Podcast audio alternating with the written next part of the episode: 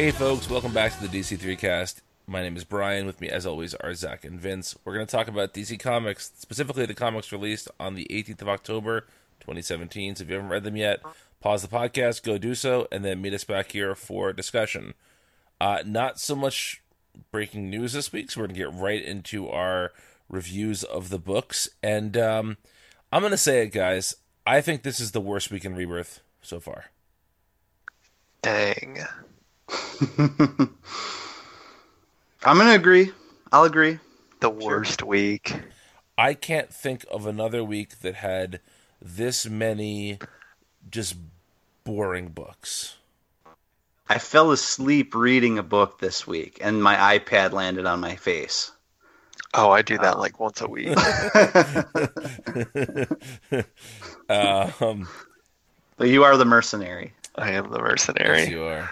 Which is funny because I think I'm going to end up being the positive one this week. You, yeah, Yeah, I think you are. uh, yeah. I mean, th- there were still some decent bright spots in this week, um, but you know, I think overall this was just a a very very.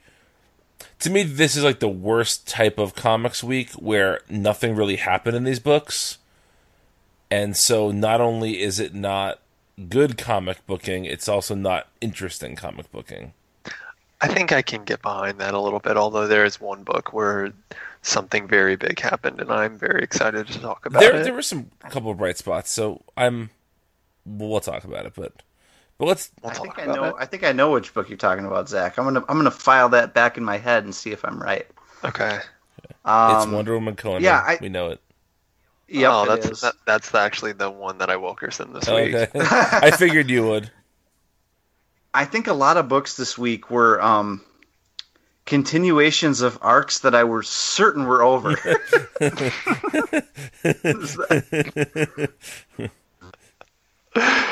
Oh, it's probably not a good No, thing. it's not. Um, so uh, Vince had texted me something earlier today, and he he he essentially said that he felt that like Rebirth right now is the same as, or essentially similar in quality to like the DCU era of pre-Rebirth, and I, I don't know if I'm willing to go that far, but I, I will say that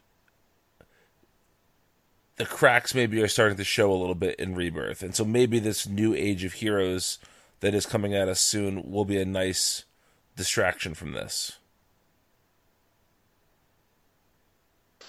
Yeah, I mean, I don't think all hope is lost for Rebirth or anything. I just think this was a down week, and I think a lot of these books, a lot of these books feel like they're in transition, and I think we kind of talked about that a little bit with you know these books that, uh, like how uh, Superman had the couple of Deathstroke issues that seemed to come out of nowhere, and um, the Superman story of that involved the the um, Green Lanterns and and uh, and I, just I think and we yeah.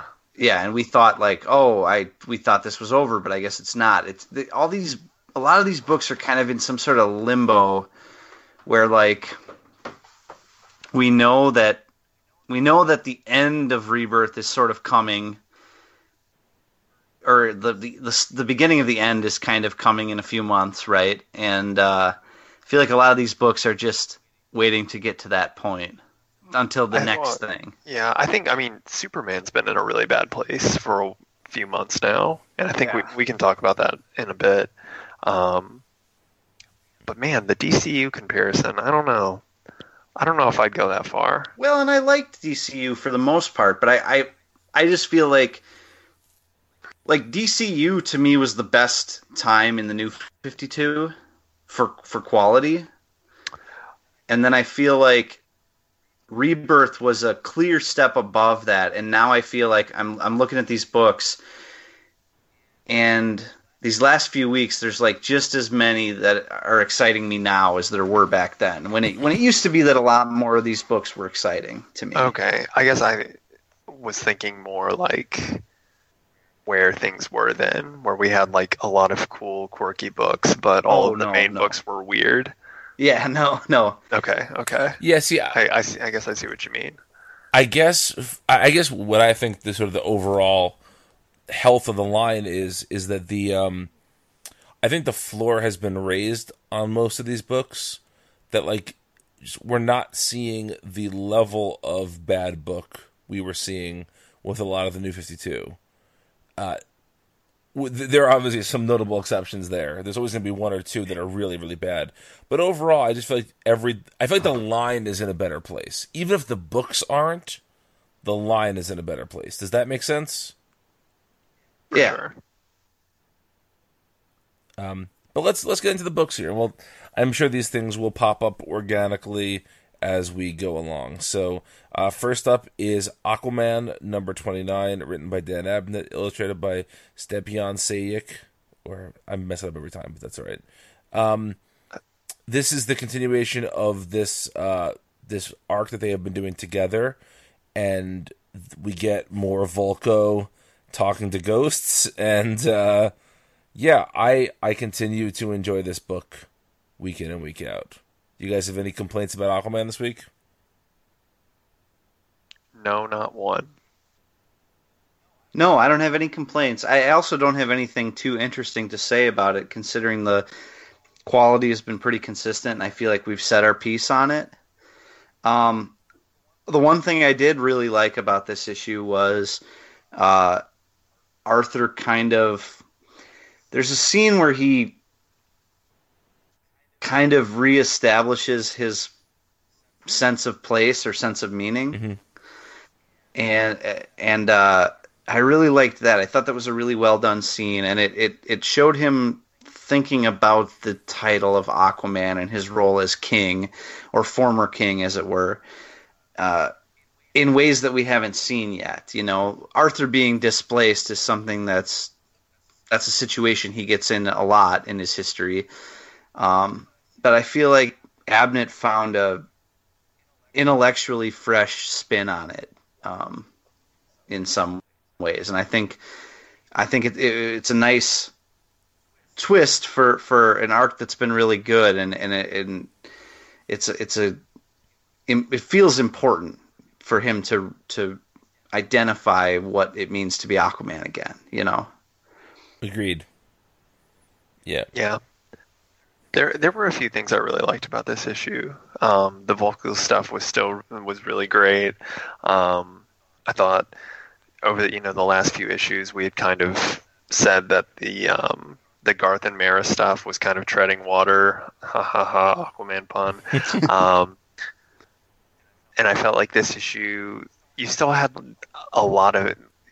They keep beating us over the head with like the, his like history, but um, I thought it was flushed out a little bit better and was a lot more interesting. Um, and then I thought the bit with Merc at the end was really good. Yeah. That was a nice little surprise. So yeah, I, I still really like how this is progressing. And the art is just so beautiful. Oh yeah, Yeah. Really, really great stuff. Uh let's swing over to Batman, number thirty three, written by Tom King, illustrated by the great Joelle Jones. how much? Uh, how much does this break your heart, Vince? Uh, can, can I say that um, J- uh, she didn't. She didn't. But Joelle Jones almost saved this for me. it ended up not being the case, but uh, oh god, is it pretty to look at? It's might be. There are some pages here and some panels that might be some of my favorite stuff that Joelle Jones has ever drawn. Actually, there's like a there's like a page where I'm like, I'd buy that original art if I didn't know that there was the Tom King Batman script Right. s- somewhere in the background, you know. Um, yeah. Oh Well- man, this was really bad, wasn't it? Yeah. Yeah, this is not good. It it wasn't. I I didn't think it was War of Jokes and Riddles bad. I mean, Rob uh, Damian Wayne crying because he blames himself for his dad fucking Catwoman. He also looks like he's like 18 in yeah, this book. I was gonna say Joelle Jones has no idea how old the various bat sidekicks are, but that's okay. yeah. Um, I thought Damian was the only one that looked wrong, like incorrectly. well, he just doesn't. He doesn't look young enough to make the other ones look old enough. If that makes sense, like Duke should be the middle ground, right? right. And- but I- see, and I think that comes across. I just feel like they all look like they're the same age, essentially. Uh, yeah. I- Well, anyway, yeah, that was totally out. This is. I read that and I'm like, this isn't Damian. What the? What is going on? Come on. This should be a layup. Yes. You know. Oh. And then like them having to kill the horse because they're out in the desert, and uh, yeah, just that just seemed like a needless. I I thought maybe it was so. Correct me if I'm wrong, but that whole thing with like Selina and Bruce traveling in the desert, Selina having to shoot the horse, Selina having to go. Essentially, it's like now that Bruce is with Selina, Selina can do some of the dirtier stuff that Bruce won't or doesn't want to, or like she's the rougher side of Bruce. Oh man, that's not that's not like exploitive or anything. Yeah, right. First Not of all, only right. that, but this goes back to something Vince had a problem with with the War on Jokes and Riddles, which was the idea that like Batman is okay walking up to the line but not crossing it. Like if and letting someone else yeah, exactly, cross he's it. just letting someone else cross it. This is even worse than like I'm gonna punch this guy, and if he happens to fall off a building, I didn't kill him. Gravity killed him. Like this is almost worse I'm than gonna- that. I mean, I I would almost maybe argue that that's been like a part of Batman for a long time just because a lot of like people don't know how to to handle a superhero that's like that that is like Batman, yeah. You know. I I think you're right, but do any of them like explicitly toy with it, or is it more like I I we're just gonna look we're just gonna look the other like, or I is mean, it like, that's the the that's like the Michael Keaton Batman. you know? exactly right? you is know? it like yeah? This I feel want to it's get like nuts? direct. Let's get nuts. this town needs an enema. Uh, Hey Eckhart, I feel think like of the this- future. Sorry. This, uh. I feel like I feel like this comic is specifically trying to call it out and say like, "Whoa, look at Batman's letting all these weirdos do this stuff around him," and and I feel like I I I feel like unless Tom King addresses that pretty dang quick, it's it's gotten away from him. You Well, know, What if this run is all about how Batman is just actually not very good? Batman is bad. and his parents are the real villains I- for for dying. I feel like they're gonna meet. They're gonna meet Talia, and he's gonna be like, "Hey, Talia, this is my girlfriend. She killed the horse for me." like, and Talia's gonna be like, Bruce, I don't even recognize ex- you. anymore. exactly, yeah. I don't. You're not the man who took my seed. Uh, that that is exactly how she would say it. Wait, no, she wouldn't because I screwed that up. no, she would. She would take credit for the. Uh, It was her Yeah. seed. Yeah, yeah, you're right. It was. Um, Uh, I yeah. This is just. Can we talk more about how good the art is? it is really, really good. I love the way she draws Catwoman. I, I love the way she drew those scenes in the desert. It's just that the series of events was not satisfying to me.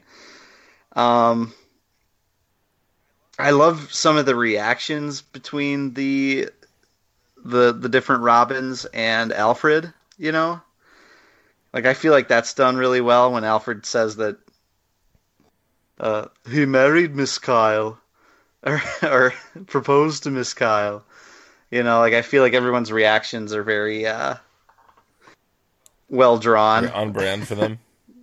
very on brand, well realized. Um, when when Catwoman unfurls the whip, like I, I just think that's a really striking visual. You know, Yeah. Um, there's so much about the art that I just love, but oh man, It's it's funny how much like Grayson DNA is in this too, Yes. yeah, which which like to this point Nightwing has kind of been that torchbearer, but we forget that you know when the parents got divorced, we got these two books and um, Yep. and neither of them are getting an omnibus. I'll tell you that much. But Grayson's just came out. now this is going to get an omnibus, you know Yes, that, right? Yeah, you're right. Yeah, Yes, yep. It's going to yep, have all 100 issues in it. They- they're gonna they're gonna have to invent a new term for what this is because everybody loves this run so much. It's gonna it's beyond omnibus. It's like you know the God edition or something. It's You know just what, going to like- be a big leather bound book that just says "bat" on it. And then you flip it over and it says cat. and then you just keep flipping it over over and over again. yeah, And the good the good news is the book's gonna be you so tell yourself it's important. yeah it's, it's gonna be so heavy because it has hundred issues in it that you're gonna get as ripped as Batman just by flipping it over. Bat cat, bat cat. You'll be in great shape. So everybody wins. You you know this is I realized this this week. I was just thinking about it. Like this book is definitely going to 100 issues for sure. Oh yeah, There, there's no doubt because like Scott Snyder and Capullo did 50 issues and that was on a monthly. Yeah. yeah. So We're already at definitely going to 33. 100. Yeah, it's gonna happen. So uh, Um, sorry, Vince. Go ahead. I also want to shout out the very last page where they show Talia and they show like that weird orgy that's happening in her. Yeah, how many orgies have we seen in mainstream DC comics? I don't know, but it's really I like the way that she drew it. It's very artful. It's just like that Kanye video. It's yeah, it is. It is. It's yeah. Oh man. Uh, Zach, you had teased us in a text earlier this week that you had a Tom King hot take. Yeah, it's. I think I'm. It's not as. I said semi hot You did- take did. because I didn't want to play it up too much, but take. it was a lukewarm take. Um, so yeah, it wasn't about this issue, but in a way, I guess it kind of is. Um, in an interview on Entertainment Weekly, where they announced the Swamp Thing Winter Special, um, Tom King was talking about the Swamp Thing story that he's doing with Fabok, and he, when in talking about it, he said. Um, he said, "This is not a story about hope. This is a story about anxiety. This is like when you go to to the movies to see it. You're not going for the romance and the laughs and the friendship. You're going to get close to darkness so that when you come out, you can smile at the light." Um, I kind of took umbrage with this quote just because I think maybe maybe you could make that argument about the film but I I think then like this is gonna be like a small like very focused nitpick, but it speaks to like broader things. Like I think here we're seeing King like missing like not just missing but actually like getting the whole thing wrong. Like the things that he thinks that this one piece of fiction is about, I would argue are like I think he's getting it backwards, you know?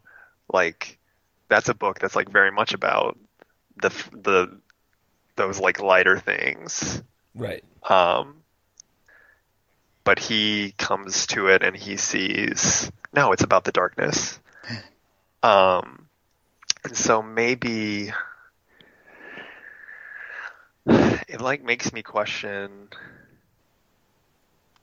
what he sees when he sees these things. You know, it's it's it's weird that he has had so many successes. If this is how he's like approaching these properties, um, it makes me wonder what he sees when he approaches like the Omega Men, and it's like a Kyle Rayner story, and what he thinks about Kyle Rayner and how we ended up getting what we got.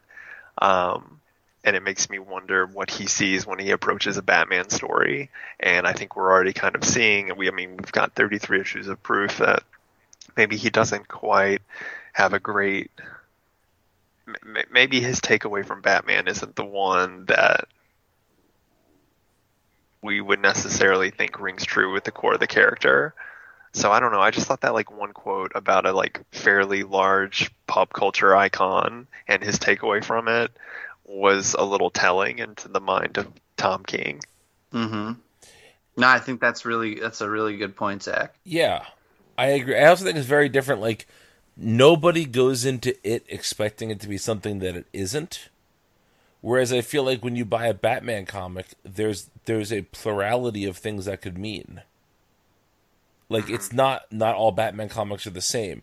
This would be like saying that you know. So I, I worked at a movie theater for five years, and there were always parents who would come in and say shit like, you know, I thought The Matrix was a movie for kids.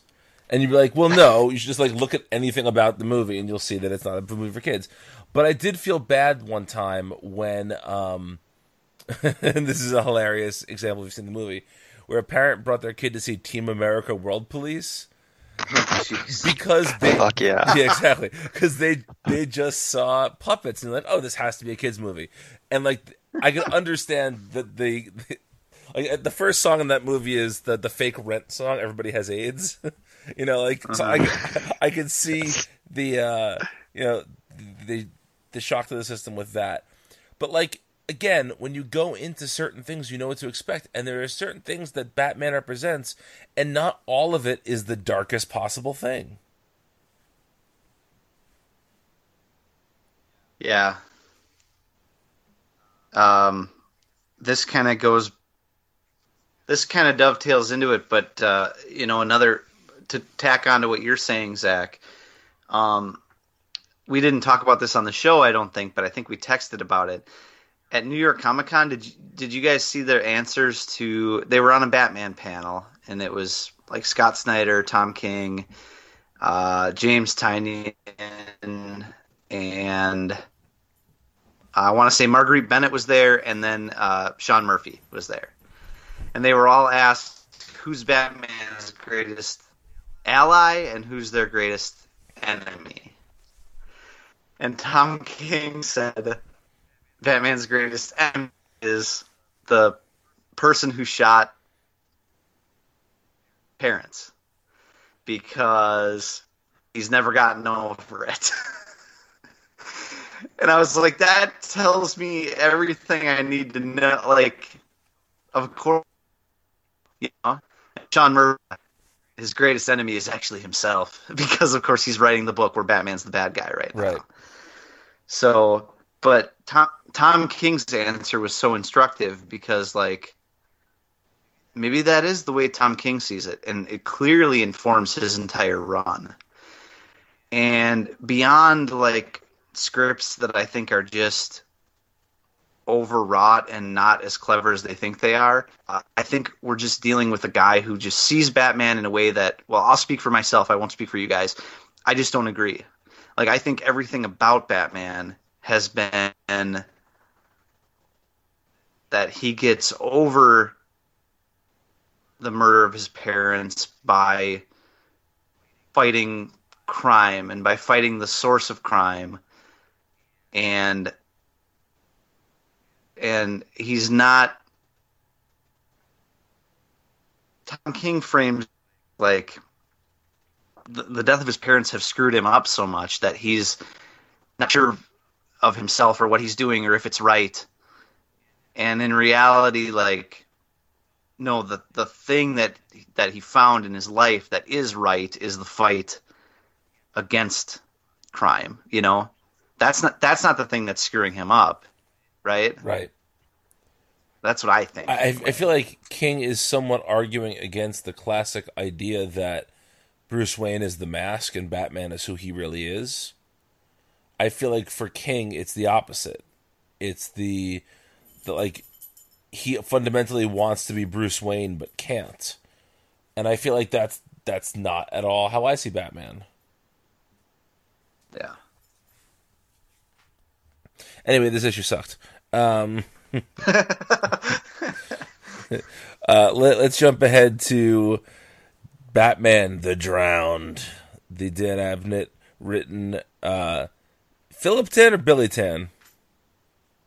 Philip. Philip Philip Tan. Tan illustrated uh, Dark Nights Metal tie-in. This is gender swapped Batman with uh, Sylvester Kyle instead of Selina Kyle. Very clever. Thuffer, fuck attack. I thought I thought the world drowned. Um, yeah. Uh, second week in a row, I did not care at all for this tie-in. Yeah. This was uh This wasn't as bad as the Dawnbreaker. But it, I mean it just was, you know. Batman the Drowned is. Yeah, that's just something people say cuz it sounds great. Yeah, um, yeah. The Dawnbreaker was offensively bad by like trying to be overly violent and trying to be shocking, and this was just Batman the snooze more than anything. and I feel like we're gonna we're gonna break the record for how many times we've said snooze on this show on this episode. yeah, probably. But I, I tried looking deeper than the surface. Ooh, Aquaman joke again. Um, and really, there's nothing in this issue except like that makes it really interesting. Except for oh, it's a gender swap Batman, which is great. Like that's the only part that I appreciated about this. Everything else was just like, imagine what if Batman wa- was Aquaman. Yeah. yeah. There is like a like nod to those um those monsters that were in the least interesting story arc of uh Abnett's Aquaman so far. I Mhm. can't even remember what they're called. The The deluge, hard, the hard waters the- are they? No, that's not right. No, it, the hot cops. uh, I I think it was hard water. Really? Okay. It was it was even dumber than I Um, thought. Yeah. Yeah. Um, yeah, I mean, again, there's, like parts of this looked really nice. We, we got some of the good Philip Tan, some of the mediocre Tyler Kirkham here. Um, you know, this just confirms everything I've been saying about these tie-ins so far, which is just that it's it's not telling a story that I needed to hear. And this one, maybe more than any of the other ones, really doesn't tell you anything new about this character. Mhm. I still I still stand by the the Flash and the Cyborg ones that they were good. They were good like on their own. Yeah, I think so. I think they had bigger aspirations than this did. Yeah, this was like the MacGuffin here is like Bryce Wayne experiments on herself to make herself a amphibious creature, basically, like in like a really creepy, weird scene. Yeah. oh man. Yeah. Uh, yeah, this was a, a mediocre comic. You have uh, you have a higher threshold for mediocrity than I do. I mean, it wasn't. It wasn't offensively bad like Dawnbreaker was. No, I mean, on the scale, I feel like this drifts closer to just mediocre. Like it, it's technically fine. okay, it's it- it's it, it's just someone. It's just a mercenary job. It's just like someone. Hey, we have to do seven of these or whatever. We don't really. There's not a really great idea for this one, or we got to do it anyway. There's just so little here. I will say, and I don't even mean this as a joke, even though I'm going to phrase it as a joke. Uh, the costumes did look great. Yeah, they did. Well, look it's a ten out of ten. Yeah. Then This was this was some of the best Philip Tan we've had in a long, long time. Yeah, it And I- was. I, I think a good part of it is that Dean White coloring. yeah, Mhm. It was the good Philip Tan. Like there wasn't. My my problem with Philip Tan is that there, there's a there's a version of his art where he just he draws everything, or else at least at least he he sells you that he's drawn everything, and then there's another version where he draws like the characters, and then the backgrounds seem to come from somewhere else. And maybe he drew them too, but they but everything looks transposed on top of one another rather than as part of the same image. And that that's not what you get here, and so it was better in in that way. Um, I did notice it's taken me this long to pick up on it, but um, I noticed these these tie-ins, um, their convergence tick, where you remember how like in convergence and the tie-ins, like every single issue had the the like announcement. Yes. Oh yeah.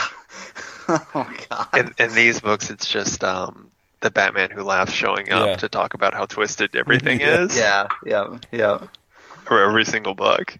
Yeah. Batman, what those cards do. So I, I, I do want to point out something that our uh, our friend, former guest of the show, Alice W. Castle, said on Twitter. She essentially said that metal is Flashpoint for people who liked The Dark Knight too much.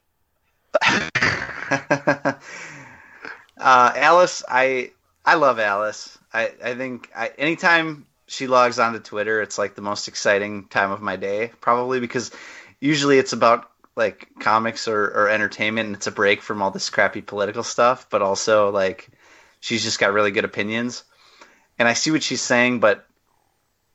This is a lot more fun than Flashpoint ever Yes. was, I think. I will say the tie-ins. I'll, I'll, I'll agree with that assessment. Mm-hmm. Yeah, yeah, For sure. yeah, yeah. Yeah. for sure. I just, yeah, from a pure fun standpoint, like I cannot deny that this is way more fun than Flashpoint. Yeah. Um, aside from that, I can see the comparison, but uh, yeah, and and definitely like years from now, I'll only probably ever revisit the main title, Yeah. the just the just the metal issues again because they're actually fun. Yeah.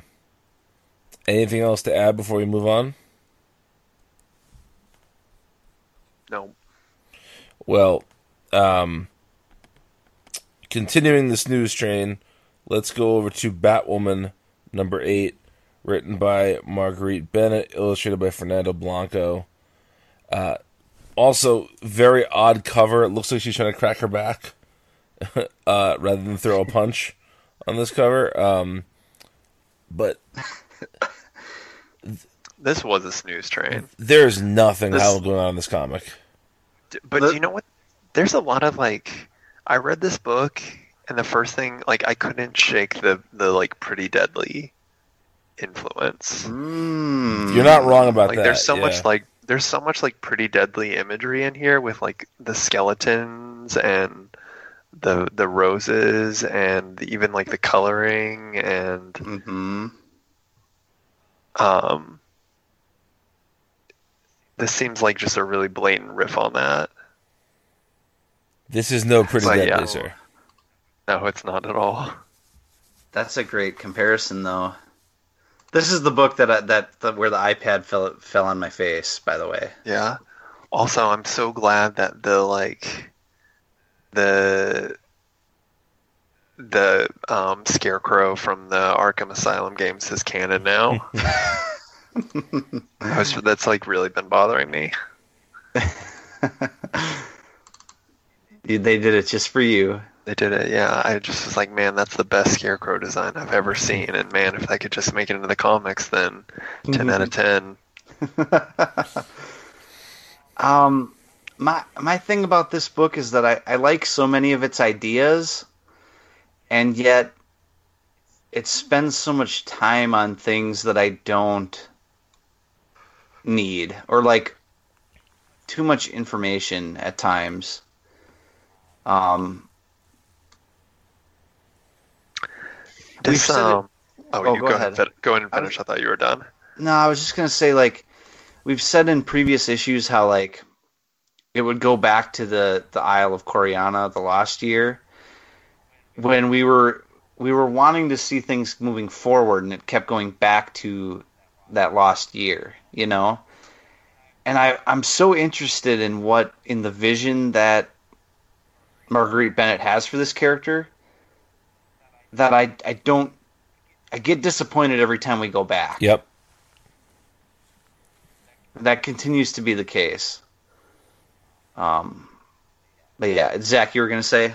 Um, this issue set off a bunch of science alarms for me because Scarecrow's doing all these experiment experiments with all these like infectious disease agents and things, but then somehow he like doses them with what I assume to be like the the products of that, but like it's not. Like I don't know. Maybe maybe this wasn't supposed to be some kind of like infectious agent, but like he just doses them and they're like, "Hey, just kidding, we're okay."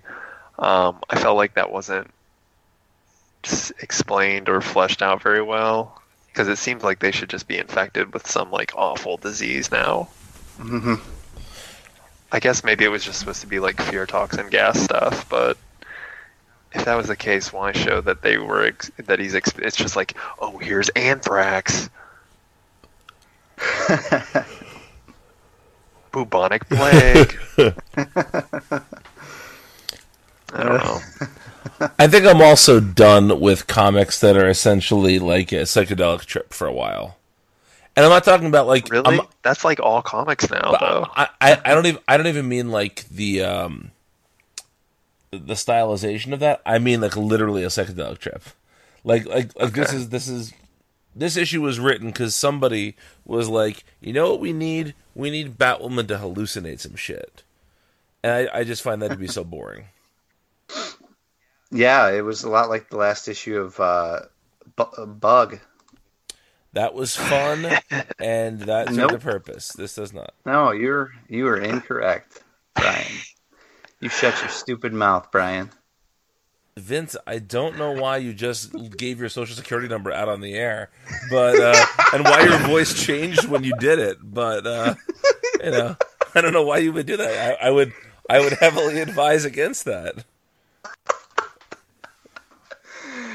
Uh, We're just trying to throw some uh, some red meat at Paul I here. Well, and, and Kevin Gregory, Kevin, uh, Multiversity staff, Kevin Kevin, Gregory. Gregory told me today he likes it when we fight. So Okay.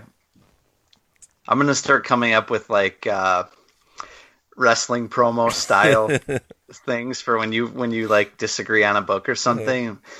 Brian, I'm gonna come to your house. I'm gonna break your face. You- I don't know. I don't have anything good this time, but next time I you will. also need to figure out a way to differentiate that from Info Rorschach because that was that was pretty close. Herm, yeah. folks. That's all you get this week. I, I didn't. I don't have any quotes this week Okay. for Okay. Uh, do we have anything to say about Future Quest Presents? I liked it. That's all. Ag- Against all odds, I liked it. We've been Take a talking about how now.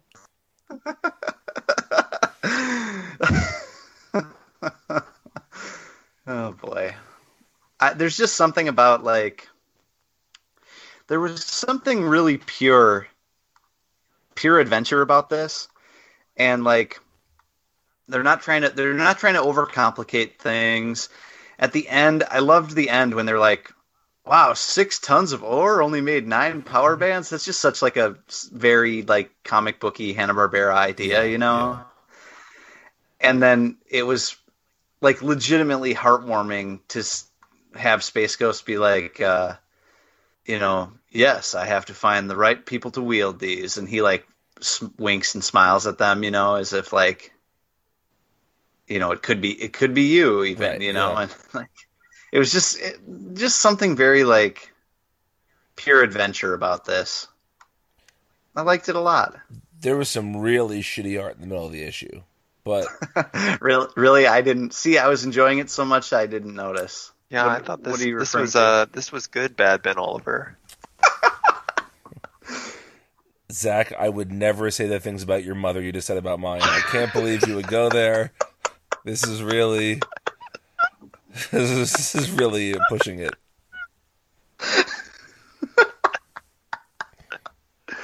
Oh, this is an abuse of power. Are you referring to like when the when the like crystal monster's head pops off and No, um, What- uh, no? if you have the, the the PDF open, I'm talking about page like let's see what we got here. Uh, like page twelve ish area where the backgrounds are so clearly like a JPEG put through a filter. Oh, yeah. Oh, yeah. I okay. I see it now. see, I breezed right past that while I was reading it. Yeah, that's just like really, really bad uh, comic booking right there. Yeah, you're right. I hate I hate when artists do that. Um, yeah. Oh, sticks out like a sore thumb now. Yeah, Thanks, you're Brian. welcome. It does look like now. Now I'm like flipping through it, and it's on. I'm not sure what page it's on in the PDF because I'm on Comixology, but it's page 16 on Comixology where um the bad guy is like looking through a view screen, and it looks like he's like looking out at Coruscant from Yep. like episode two or something. Yeah. yeah. Yep. uh, yeah. You know, this is kind of what I was talking about with with the bad Philip Tan too. Like, he is liable to do stuff like that. Yeah, Like his issues of Hellblazer, the backgrounds all seemed like they were just filtered pictures or else drawings that he did separately and like just placed characters over or else they came from somewhere else. We're gonna we're gonna be reading a DC com a DC or Marvel comic sometime in the next five years, and somebody is going to uh, light box over the meme of the guy walking with his girlfriend and looking back at at a autofocus uh, woman walking by. That's going to be Greg Land is gonna.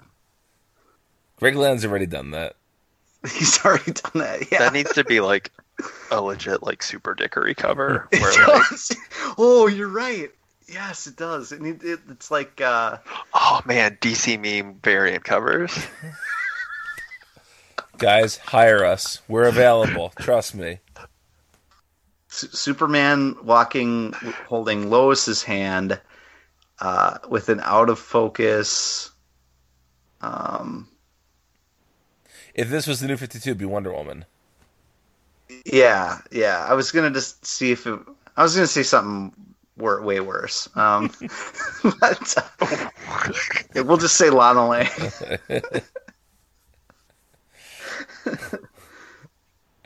All right. Well, before we get into the next book, let's take a quick break. We'll be back in just a second with more DC3cast. Hello, everybody. My name is Mike, And I'm Greg. and together we are Robots from Tomorrow, a twice weekly podcast appearing at multiversitycomics.com. Each week, we take some time to check out books hitting shelves on Wednesday that are worth your attention. And each month, we dissect the previous catalog. We also have long form discussions about books we've enjoyed, like Dan Clowes' Ghost World and Jack Kirby and Mike Royer's Kamandi. And if that's not enough, we also do creator interviews. Some of the talks you'll find in our archives feature Mike Mignola, Leila Del Duca, Shawn Martinbrough, Emma Beebe, and Greg Rucka. So that's a lot of content for everybody. Please subscribe to Robots from Tomorrow in iTunes or Stitcher so you never miss a thing. Robots from Tomorrow has hours of comic focused entertainment week in and week out. And now, back to your show.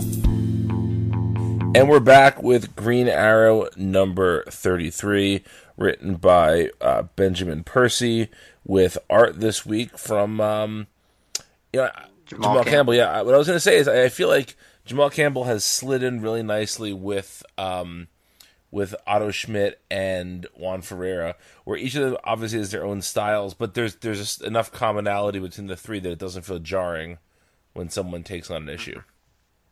Yeah. Yeah, it's funny. And the- His, his his art has sort of like the softness and the tone of Juan Ferreira's, and and sort of the darker appearance, but it's got kind of the the cartoonish expression of uh, what Otto Schmidt does. Yeah, yeah. This is good, Jamal Campbell. It's We've good, it. yeah. It's good. There's a there's a lot of banging in this issue.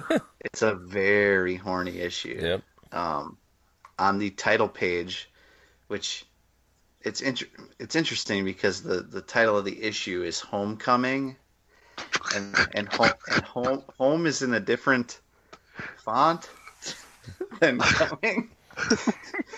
And it's an interesting choice, especially considering what's going on in the panel below, which are two of this week's winners for the When You Not face of the week. you mean our new recurring segment? Who nutted best? Well, it was it was either Ollie or Dinah. Yeah. I can't pick between the two of them, but I was gonna say when Ollie has his beard, he looks like homeless dad. Um, I just want my city. Yeah, back. exactly. maybe weirdest part of this issue is when Emmy and the lawyer are in the car, and it looks like Emmy is like fantasizing about. yeah. It's weird. He's uh he's catching up with friends. Yeah. She's uh, he's biting her ear off, basically. Yeah. In my notes, I just wrote ghost fucking. yes. Uh, but other, I, I thought I thought this was a good. Issue. This was a good issue. Yeah, this is fine. Yeah, this book is still pretty interesting. I th- this is a book that has just the kind of pacing that I like, where like they can take an entire issue off to to bone down essentially, Yeah. And and they'll get back to to business next week. But Yeah. Yeah. Yeah. Nothing more to say. It's, it's a good comic. Um, that brings us to Green Lanterns number 33, written by new series writer Tim Seeley, illustrated by uh why are, why is wrong with my handwriting this week? Um Eduardo, Eduardo Pansica, yeah. Man, I I forget my handwriting is atrocious. Um This was so funny. Nothing. You. Oh, you. Oh me. You're just so Brian. you. Oh me, oh my. Um, Don't stop being you. uh, I'll do my best. Thanks, guys. Uh, this was a fucking snooze. I'm sorry. I wanted to like this book. This was really boring. Yeah, I, I, I love Tim Seeley, uh, but I ha- I hate to say I agree. Um, don't, don't you feel like Simon Baz is just like the worst character and he doesn't in have. in in Rebirth at least? Like He's he's certainly the worst written. he's just he's just always comes off as like really selfish and like extremely like macho and kind of he's just I don't know. I don't know why he's kind of gotten shoehorned into this strange role that he that he's in because I thought he was like a really cool character when he was first introduced. Um, maybe not cool, interesting. He was an interesting character. Well, Brian, Brian, you asked me earlier if you think if if I thought the characters were the problem. You said maybe the characters are the problem. Zach, what do you think? Well, I think the characters are definitely, at least the way that they're written. because uh, l- let me say this too. I even think these characters are boring in Justice League. I don't think Yeah. anything has really been done. There, there have been little moments in both books that have been fine, but there hasn't been anything in either book where I feel like, oh, thank goodness that these two have their own book and they're part of Justice League instead of, you know, just think about it. We could have on the Justice League Kyle Rayner and Guy Gardner, or John Stewart and Hal Jordan, or Kilowog, or any other Green Lantern Corps member would be more interesting than these two. They're just they're very one they've become very one note characters and when they were both introduced initially they were not so one note i feel like one of the things about jessica was that you know her anxiety was such a huge part of her and now the anxiety only pops up like i don't want to say as a punchline but i feel like it's not treated the same way it was when she was starting i know the character has to grow but i i I don't know. I just feel like there's something about something intrinsically about these characters right now that are just present presenting boring, boring stories. Yeah. Vince, how did you feel about this issue killing off uh, Space Carly Rae Jepsen? Carly Spay Jepsen for space. Oh. oh boy, uh, Carly Ray Jupiter. Ooh. Um, I was just trying. I was trying to figure out a way to.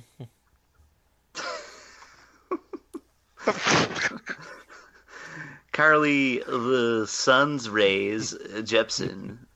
That's the worst one yet. Yeah, probably. Um, I was trying to figure out a way to shoehorn her into this, and um, I'm glad you went there, Zach.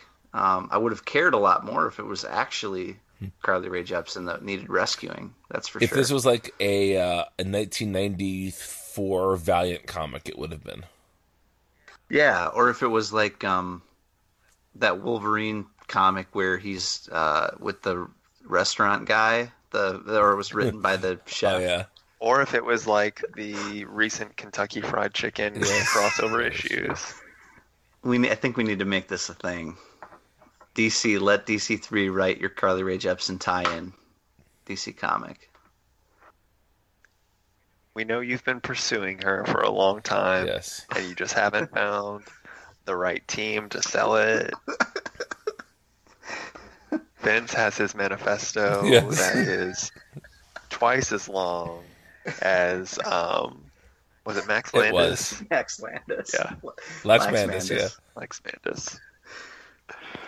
Oh boy.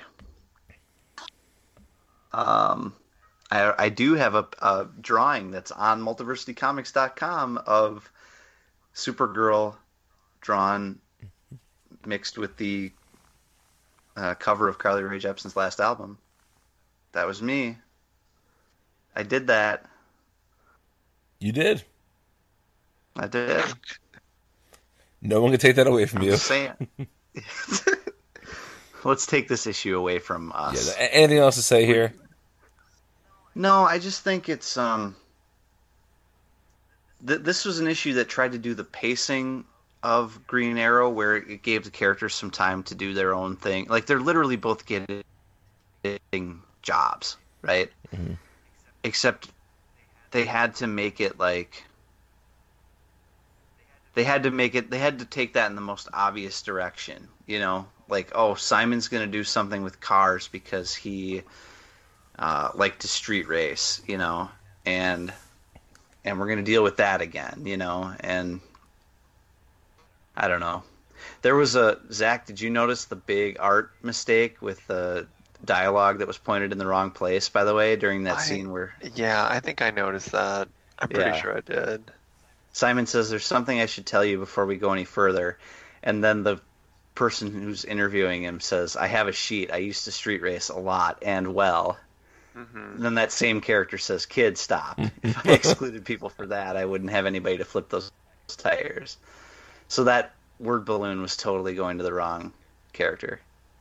Which so that is this week in DC. Please hire the DC three cast to edit your books. We read them all anyway.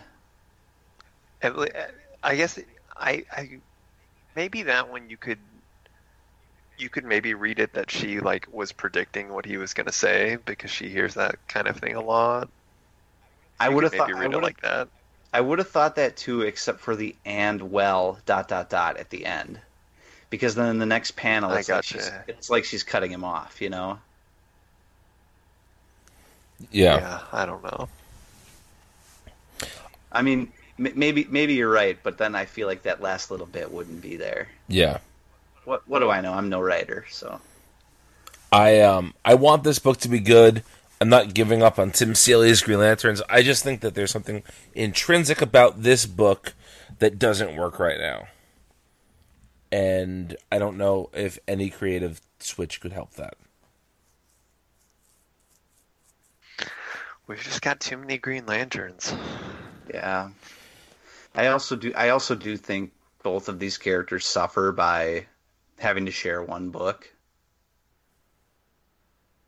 Yeah. Sure. You know what I mean? Yeah.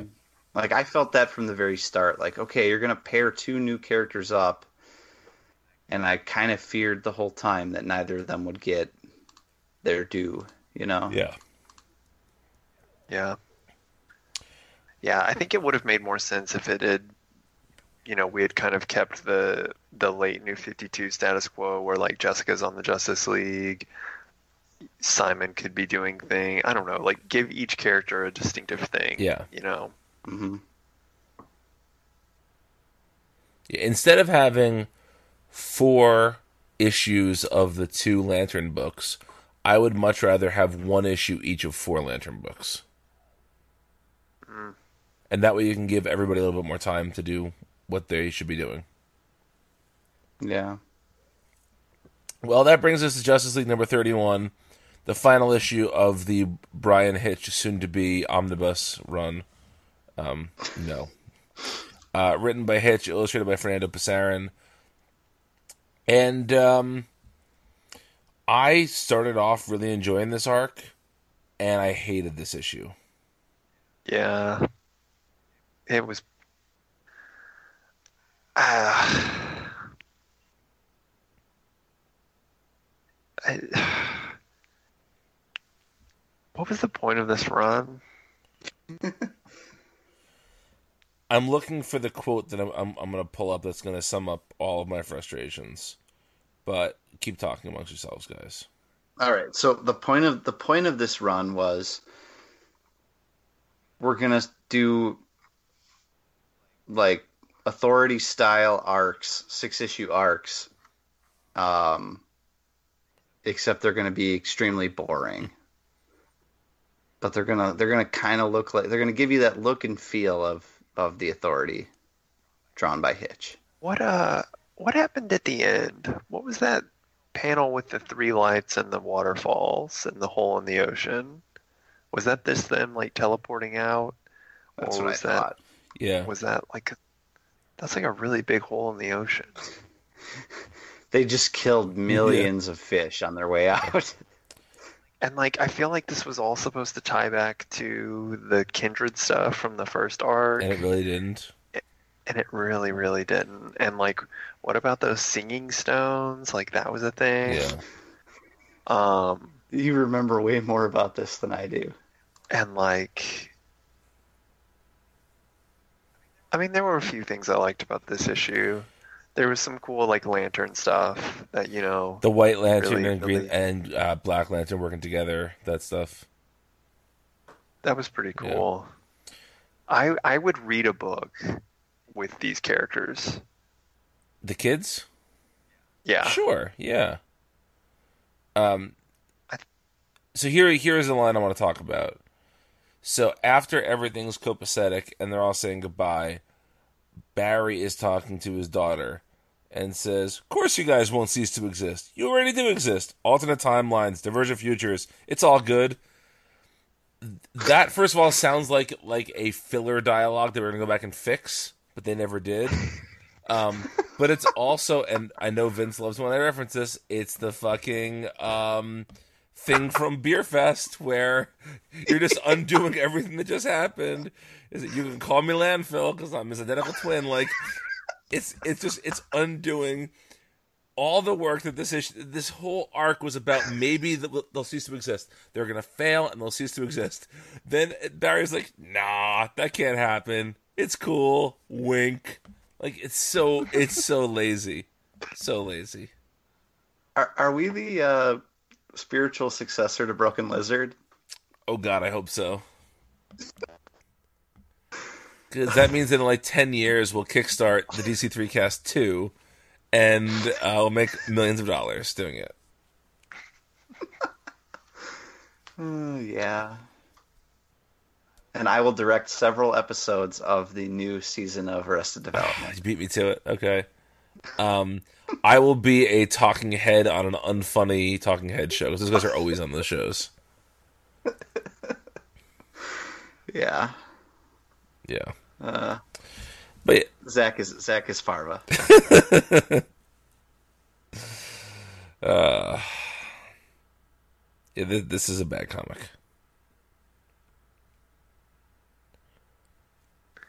Yeah.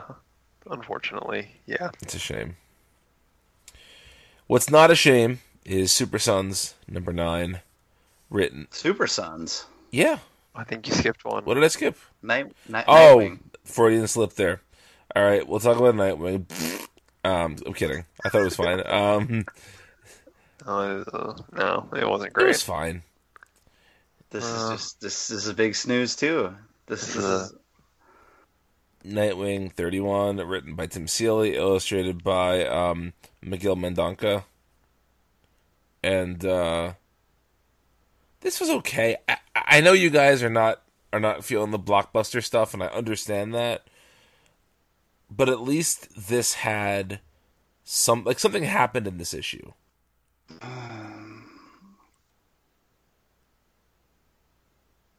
I just don't. They're trying to do some sort of like, uh, like gangster angle, like, like some sort of mob angle with Blockbuster and Company, and but like like a Miami. There's like a Miami Vice Party in the city when gangster. the heat is on. Yeah, all night on the beach to the break of dawn. Not surprised to see Like, Sly welcome Stallone. to Miami. but it's just I, I'm not buying it, and like, I I don't I don't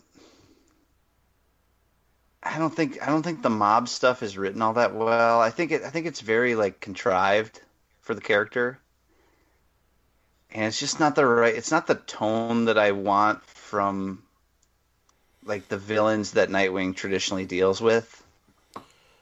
I don't know. There's comic has a weird vibe now that I'm really not digging. Well, do you want to hear my theory on that? Sure.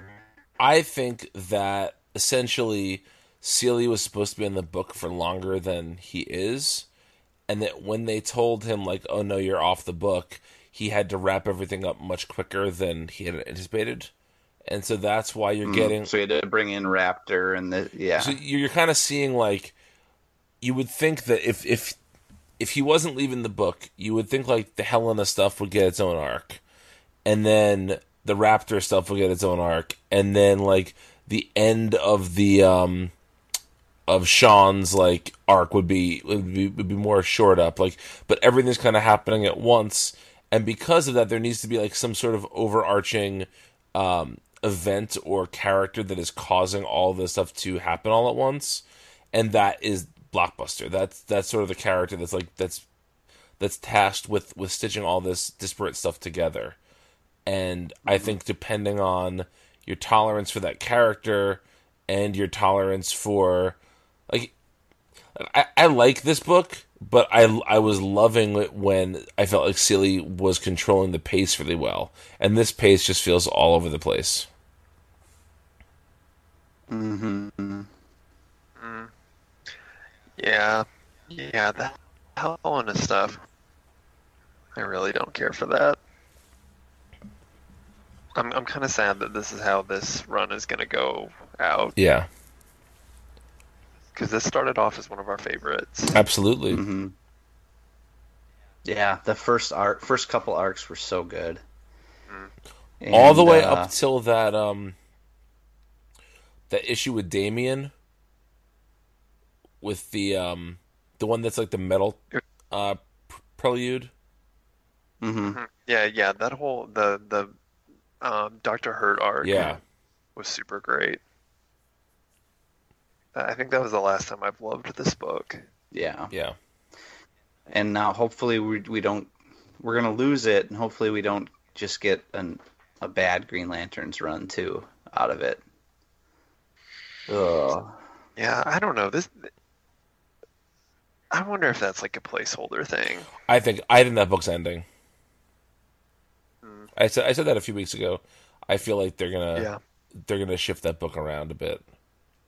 Hmm So we'll see. Now we'll get to Super Sons, number nine, written by Peter Tomasi, illustrated by Jorge Jimenez and Carmine D. J. Dim- J. Domenico. Um, this was a uh, this was a super fun issue, guys. Yeah, this was a lot of fun. This this is doing a thing that I never thought this book was going to do. Like I thought this would be a uh, kind of small scale book, you know. Yeah. And we're nine issues in, and they're fighting a living planet essentially. Yeah. it rules.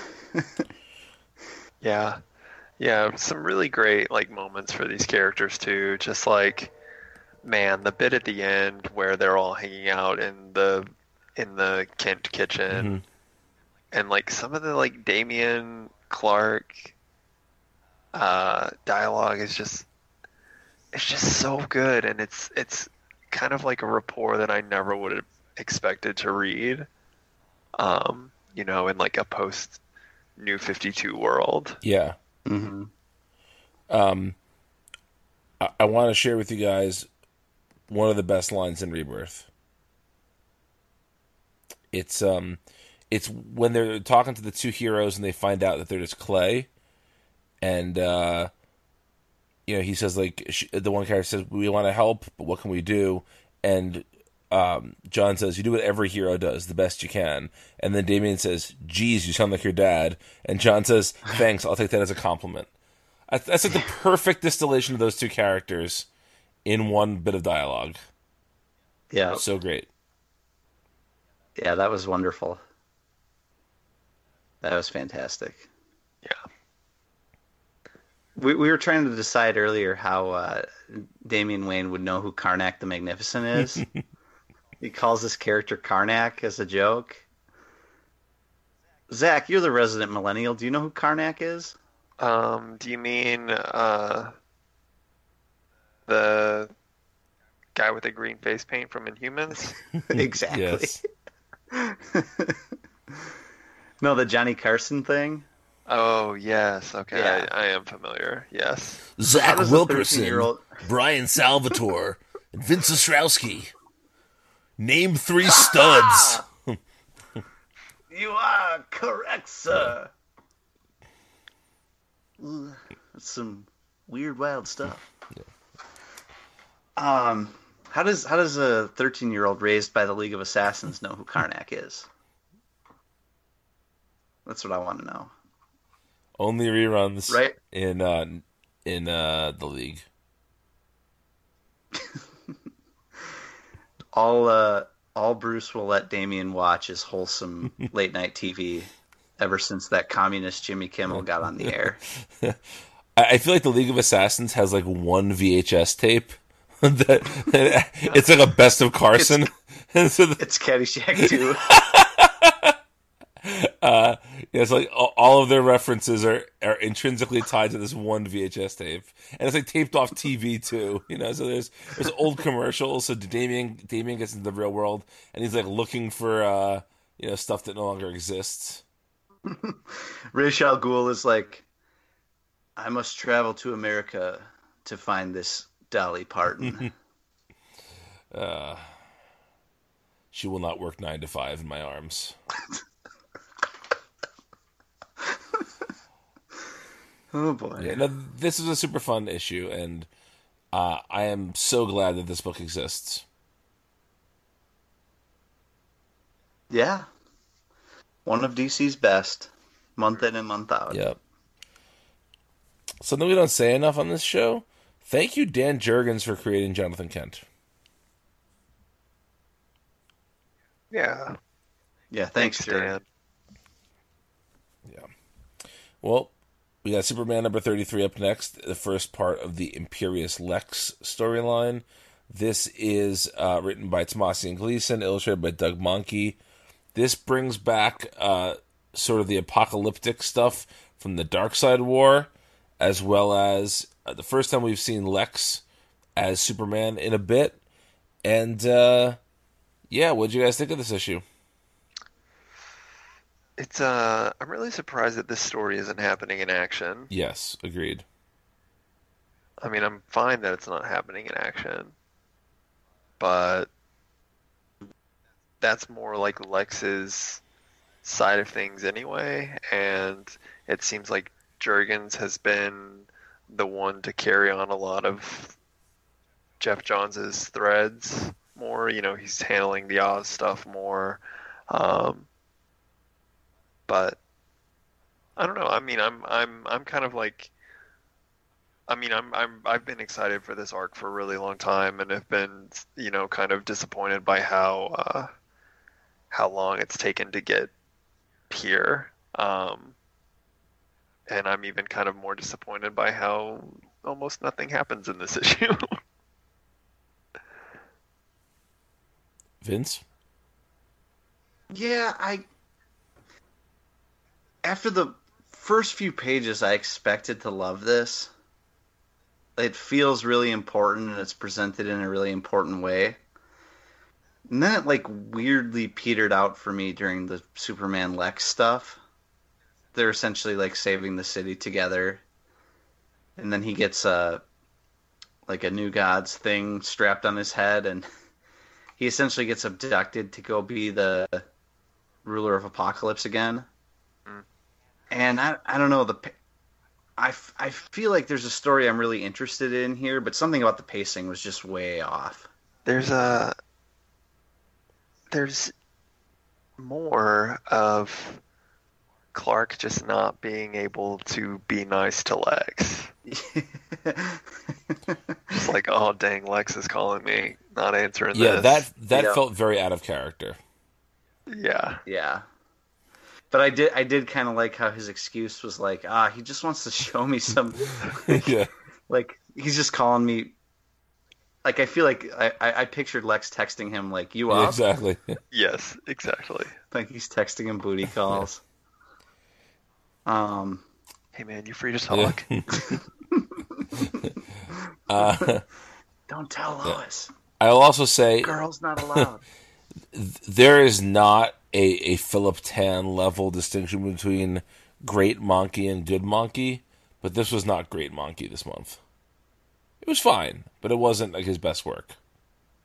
Yeah, I felt like the like kind of Vince said. I think the um, like the f- fourth world stuff at the beginning looked better. Like Mm. those opening pages were really good, Yeah. but then I think when you get to some of the like Superman stuff, like there's one page that really irked me. Um, it's like a page where they're standing next to each other, and like Superman looks like he's like drawn, like he, he's like diagonal, like his entire. Yeah. It's like you he's you stood him up, and then you just kind of slanted him. Yep. Yep. And and Lex looks like Mr. Svenning from Mallrats, like he just Yeah. ate a chocolate covered pretzel. and uh, he's licking his fingers. But yeah, I know what you're talking about, Superman there. And if you look down at Superman's legs, that's where it really starts to get off for you because His knee Like, has look at the his one- knee is buckled completely somehow.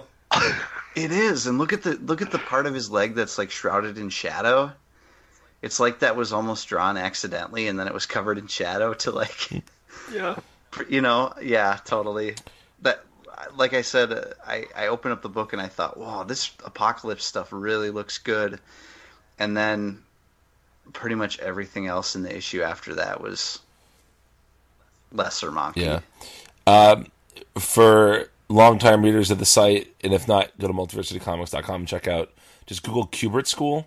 I did a piece on the Kubert School a few years ago, and the ladies' room door of the Kubert School has Wonder Woman like with her legs crossed, like she really has to pee, and she's basically doing the exact pose that Superman is doing in that in that panel. So, yeah. Um, I think this arc could be good. This issue was underwhelming, though. Hmm All right. Titans number 16, written by Dan Abnett, illustrated by Brett Booth. And boy, was it illustrated by Brett Booth. Um, Man, you you want to know the like saddest thing about reading an issue with Brett Booth art what's that? is that his initials both start with B, so you can't switch his, his letters and his names around. To, I, I've actually done it. It's like it's like Is it brought Bet- brought Bet Borth or something like bet bet bet Broth or bet Borth. or Bruce. something. Now he sounds like a Star Yeah. Wars character. I've I've done it on Twitter before. Um, I don't remember exactly how I did it though, but uh, This book, no, this book has some good ideas that are completely not expressed because of the art. I okay. I I will say like I I thought that Brett Booth's art in this was if if not good, then not bad. I thought this was good, Brett Booth. it was it was there was nothing so horribly offensive that Yeah, it bothered There's me. no pizza, yeah. that's I, why. I thought there was no there was pizza. no pizza. yeah. There I mean, no I pizza. actually like. I actually kind of liked this. I liked this issue. you know, after reading uh, Legion Lost, this art is not far off from what like Coipel and Alixe were doing back then. Yeah, you're right. Their facial expressions aren't as doofy as as Brett Booth's. That's true for sure. Well, they Um, Bre- Brett Booth over puts too much detail on things, I think. Whereas Coipel and Alixe in that series are content to leave some things to the imagination, you know? Yeah. We'll get to that a little I- bit. yeah. Was this the issue? Was it the issue? This the issue with the big moment, Zach, that you were talking about? No, it wasn't. Oh, man, it really was uh, uh, Wonder Woman Conan then, because we're getting down to the wire here. There's two more. Um, No, because I thought you were gonna say the the last moment where the where the old No, Donna I, comes yeah, back. I, I actually forgot about that. Um, but but that actually was like a pretty cool moment. yeah, And I, I'm I'm- interested to see I'm where that's going. To hear what Brian thinks. Well, Yeah, I want. I feel like this is like Brian Nip right here. Well, yes and no. I, I, I do love me some some Troia, but this appears to be. If you've read the solicits, this appears to be an evil version of Donna, Donna Troia from the future. So this is not like '90s Donna coming back. Um, but so this this isn't like this the isn't- Donna of tomorrow. I don't something. believe so. this no, isn't. This isn't Donna getting rebirth, no, Oh, I don't believe so. reborn. that's I too bad. bad. 'cause say. that's yeah, because that's what I was thinking. Yeah. Um. Like now somehow somehow they're gonna combine these characters. Oh God, I hope so.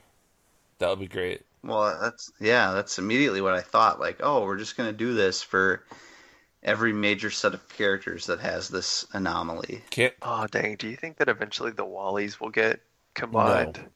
Oh, I they better not. They will never do That that. That would would be be that'd be risky. That would be so problematic. That would be like that Dove ad from. No, it wouldn't.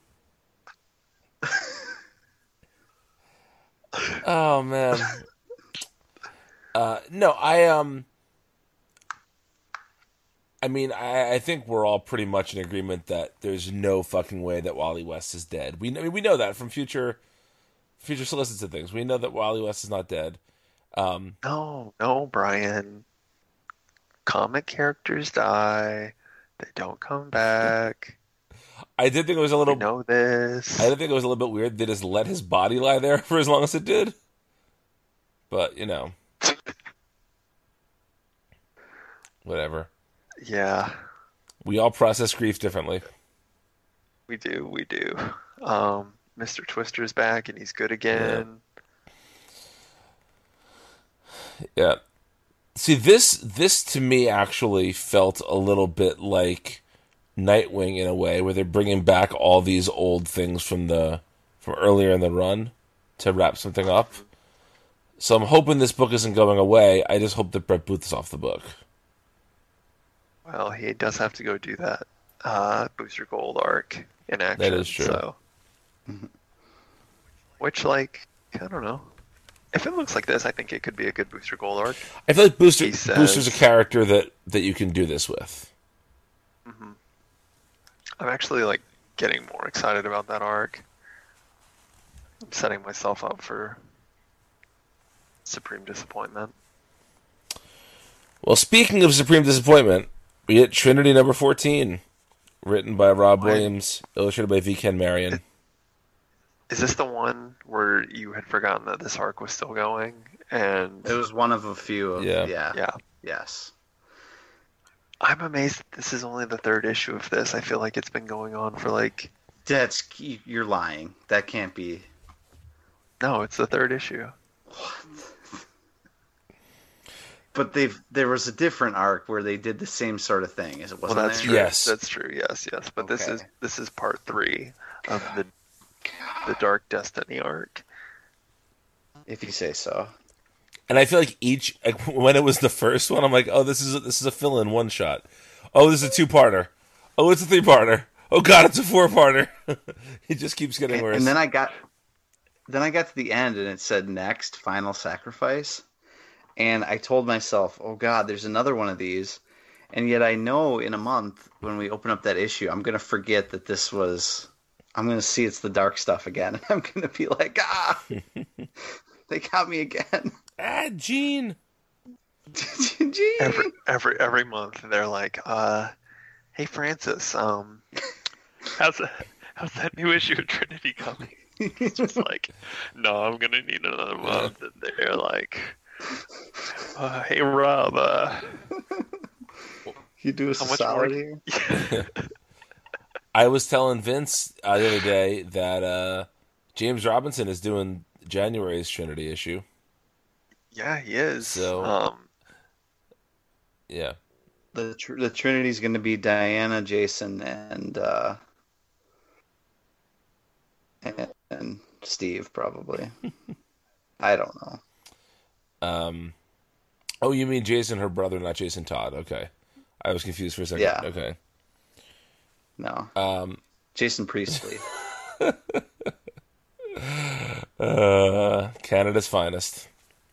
Um, I do hope that next issue, because it's called Final Sacrifice, is just an adaptation of my favorite Mystery Science Theater 3000 movie, The Final Sacrifice.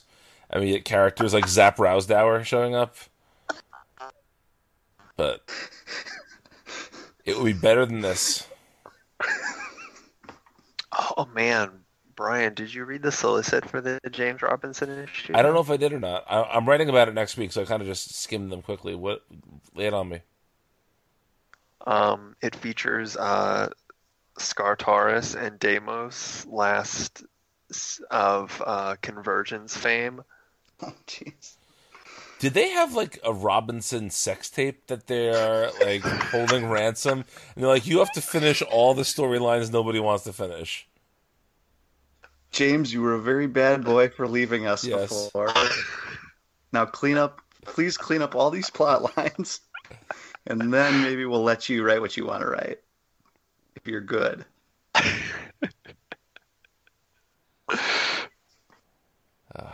Oh man, All right, let's let's get James, James, you have to write Pandora. yeah. It all takes We're bringing it place. back just yeah. It all takes place in the split second before her, before she's exploded.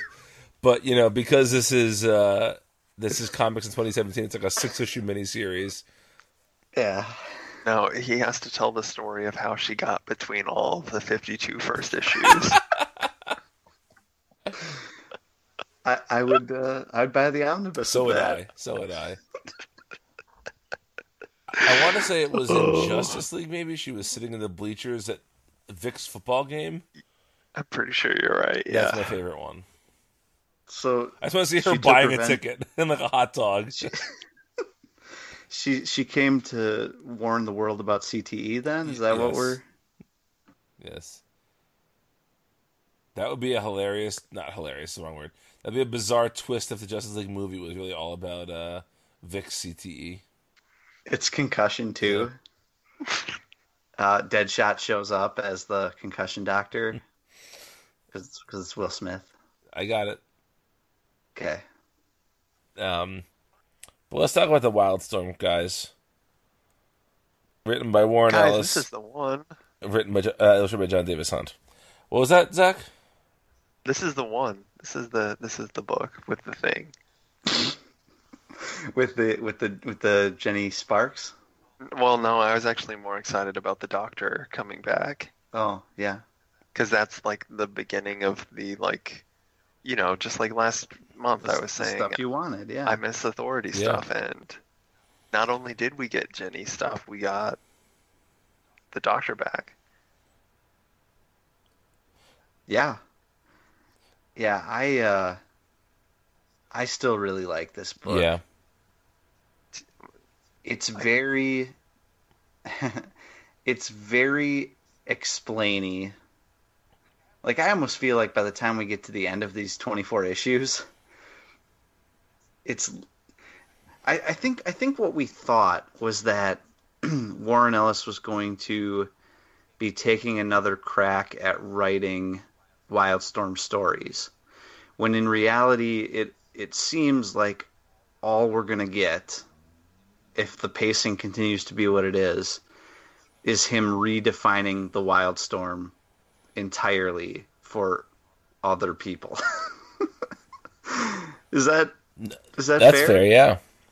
Because like we're eight issues in, and he's still establishing like, like Zach said, the Doctor and Jenny Sparks, and it's taken eight issues to get to that point. How is he ever going to tell a story in all of this? You know. But I'm okay with it. Like I'm I'm enjoying reading this book every single month. But it's very explainy. it's a Vox explainer of what the Wildstorm is. Um, I agree with that, but I also feel like if somebody hadn't read any Wildstorm stuff beforehand and they tried to pick up a book that wasn't this explainy, they'd be so lost. Oh yeah, totally, totally. It's like Ellis is making it entirely sure that you're going to understand absolutely everything that's going on. I feel like this is the third time he's explained kind of the, what the deal between uh, the two different companies is.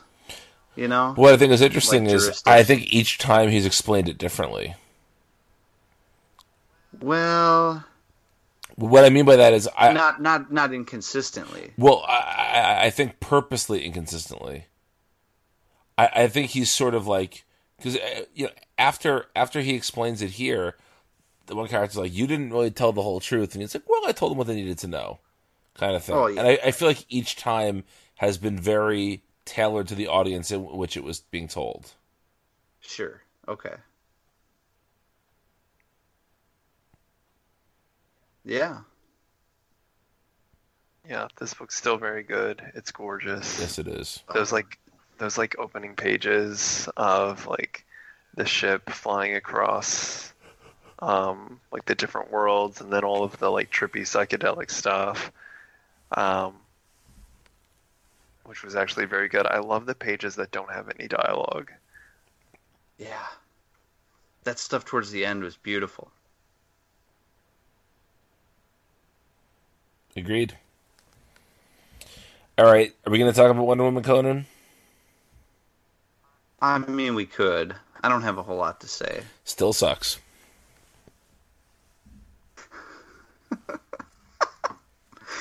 Okay, fine. No, say your piece. No, It was. It was. o- It's okay. I don't think it sucks. It's not doing anything. End your sentence there. You guys were right. yeah. Okay. I'm not doing anything. Fuck it. I'm, I'm not gonna. Def- I don't care about it enough to defend it. this isn't the hill you're going to die on. No, not at all. Well, let's take a another short break. We'll be back with our wrap up of Legion Lost issues 10, 11, and 12. Hello, we're the hosts of the Multiversity Manga Club podcast. I'm Emily. I'm Zach. And I'm Walter. Each month, we pick a manga to read and discuss among ourselves. Past books include Monster, A Silent Voice. And Pokemon Adventures. We also look back on the past month's installments of Weekly Shonen Jump, discussing the highs and lows from the Viz anthology. We've even discussed notable manga adaptations like Netflix's Death Note. At the end of each episode, we announce next month's book club pick so you can read along with us. We're always open to suggestions for future books as well. So join us on the first Friday of every month on multiversitycomics.com, Apple Podcasts, or your podcatcher of choice. All right, everybody, welcome back to our last installment of our Legion Lost retrospective. This week, we're going to talk about issues 10, 11, and 12 to close out the series, and a lot of things happen in these last three issues. Yeah. Um, we get the big reveal of who has been kind of pulling the the strings with the progeny over the course of the series, and it's not someone that you would necessarily expect. Or I mean, I guess they did kind of foreshadow it. Pretty, I mean, sort of. It was sort of In the 10th issue, they really lay on some stuff pretty thick. Right. Yeah. Mhm. Yeah. So I guess like not to beat around the bush. If you haven't read this yet, big spoilers, obviously. But um, Element Lad, who has been missing since the start of the series, um, but has been kind of a presence because of the the the like crystals that he left behind that kind of um, told everyone what had happened and that Kid Quantum had been holding on to. Um, we find out that he um, when all of the things happened at the beginning of the series, he was displaced from time and space and kind of got reinserted at the, I guess, sort of like beginning of time and becomes this like god essentially of this universe and has been um, sort of like orchestrating everything from the beginning. Yeah, it was wild. Um, yeah. We, I have to say I, I saw that coming before the final page reveal. Yeah, same here. Just be, just just because of how it was telegraphed. But what I did not expect was how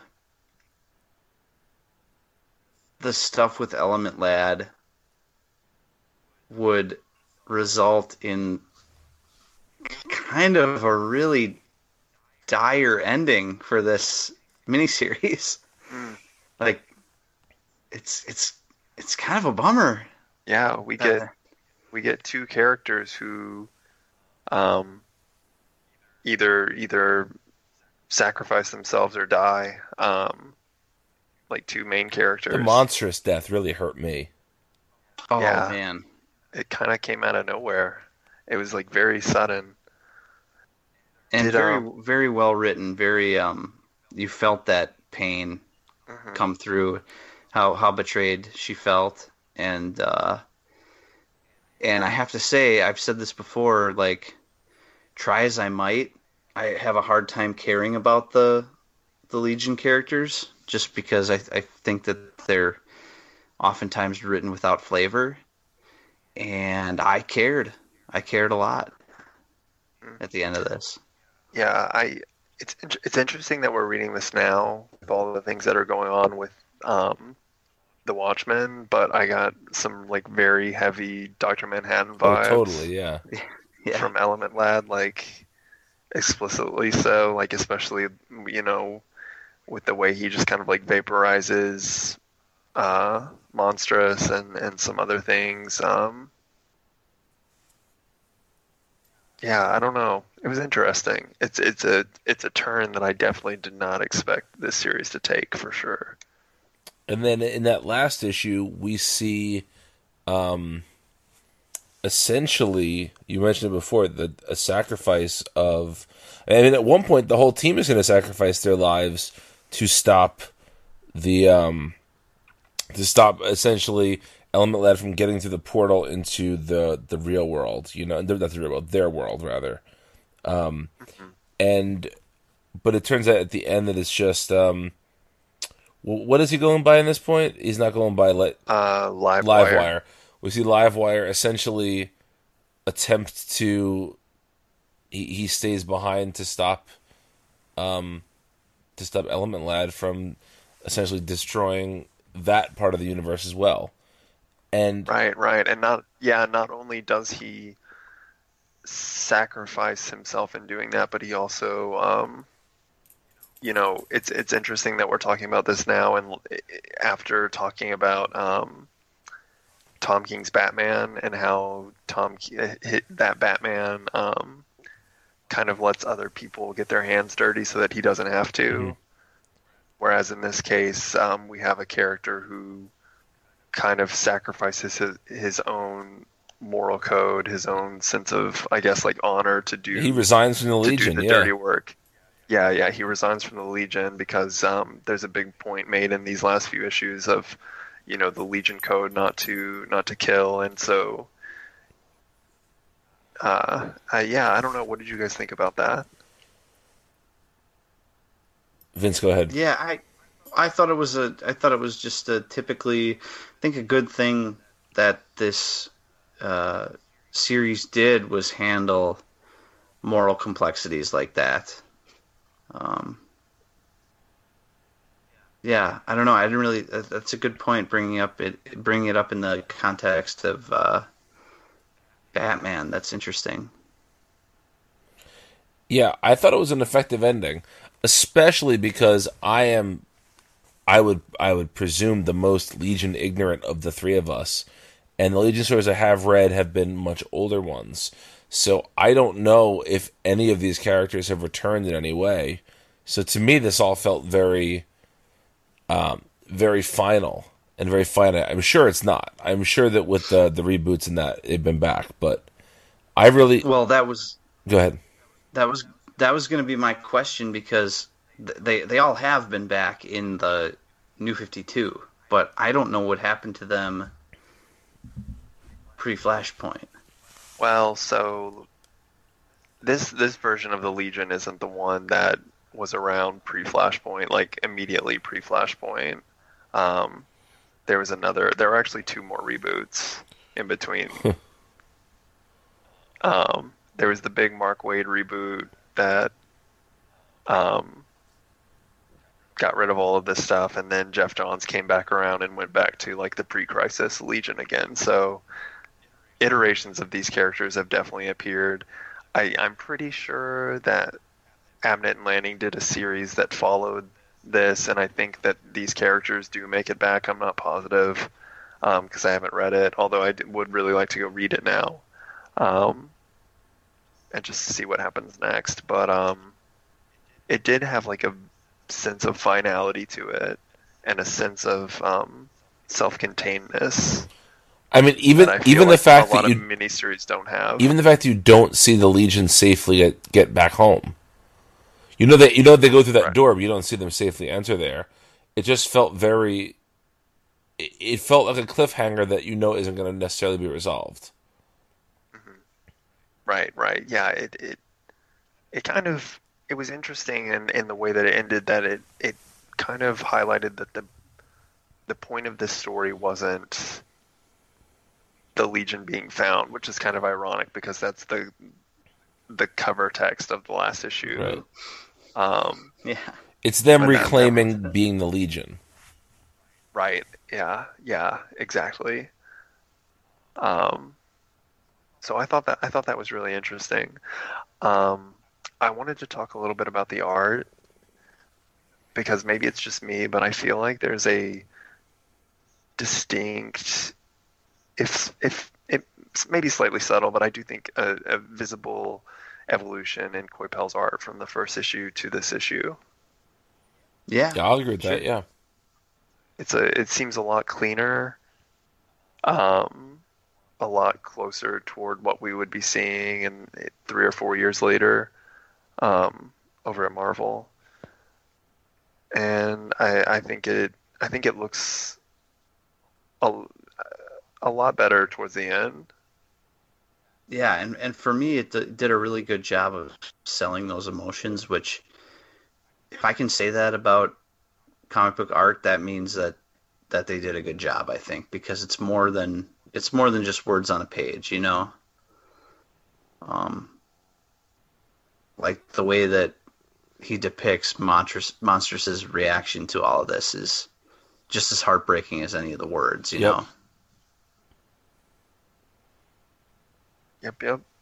Also, it's funny. Um, I th- well, I thought it was interesting that um, these issues featured a Halo um, months prior to the release of the original Halo game. Yeah, the Halo, uh, the Halo of Worlds. mm, yeah, Yeah. That's funny. Yeah. I I really Yeah, enjoyed I don't this. know. I I thoroughly enjoyed this series. yeah, I did too. I think a lot more than I even really expected to. Yeah, I think I'm gonna attempt to read all the Abnett and Lanning uh, Legion stuff now. Mhm. Track it down somehow. Yeah, I agree. Yeah, well, they they just came out with that trade that collects um, the the issues that preceded this, and so I assume if that does well, they'll probably start collecting more of it. okay. Um, and so there's there's that, and then Legion Lost. Um, I think we've talked about this before, but concurrent to Legion Lost, there was a six issue miniseries called Legion Worlds Mhm. that I think was focusing on the the legionnaires who were left behind, who you know who Starring Kirk were Cameron. in like the yeah exactly um but no like all the all the basically the legion that wasn't Yeah. lost um and then there's a series that ran for 30 something issues just The called Legion, right? Yeah. that that that follows both of those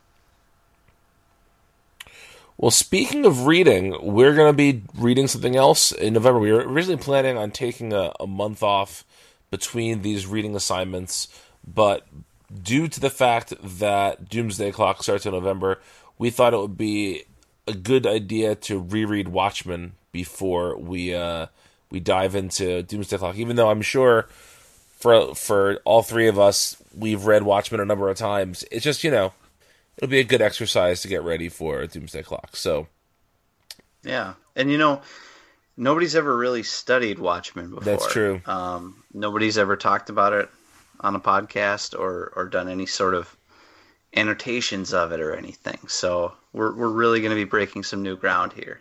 it's true it's really true this has been like a very like overlooked piece of um you know literature right, and Well, you know, I suppose DC is running out of uh, things to go back to, so they've dug out this, it's old fossil. you know, forgot. yeah this really this really obscure riff on you know some. Uh, some old characters yeah. What I think we should probably do is save the 12 issues of Watchmen for the week before and just read all the before Watchmen books for the next three weeks.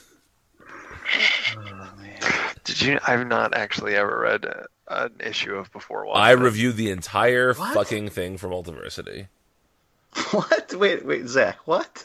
I never read i didn't read any of it Any of it? Not not a single issue I mean, I gave up on every single series about halfway through, but I can't. I read I'm before impressed. Watchmen the dollar bill, guys. Oh man. Yeah, I don't really know how I did it. I think um I think maybe there was a part of me that was thinking I would wait and read it in trade. Um but then I never did. I I would still really like to go back and read the Darwyn Cooke stuff someday. Um should, I shouldn't, should I not? It's just It's not. fine. Not even not even the Minutemen? It's fine. You know what it is? It's it's pretty Darwyn Cooke art surrounded by a nothing story. Well, okay. So, so you so you only know of Bitch to Be You secondhand. Yeah, I guess so. Well, let's hope that by the end of next month, it's not Bitch to Be All of Us. But until then, It, w- it will. uh, it will be absolutely. Until then, you can find all of us on Twitter. I am at Brian Needs a Nap. I'm at VJ underscore O S T R O W S K I, and please don't message us about how Watchmen has been studied before, and here's a link to a website because you don't understand irony or something like that. Please actually I didn't has it been studied? Well, tweet at Zach if, if it has been studied. Where can they tweet at you? They can tweet me at VJ underscore OSGWROK. Or, uh, I'm at Sir Fox 89. And we're back next week to talk about the Men of Watch and the rest of DC Comics. So good night. folks.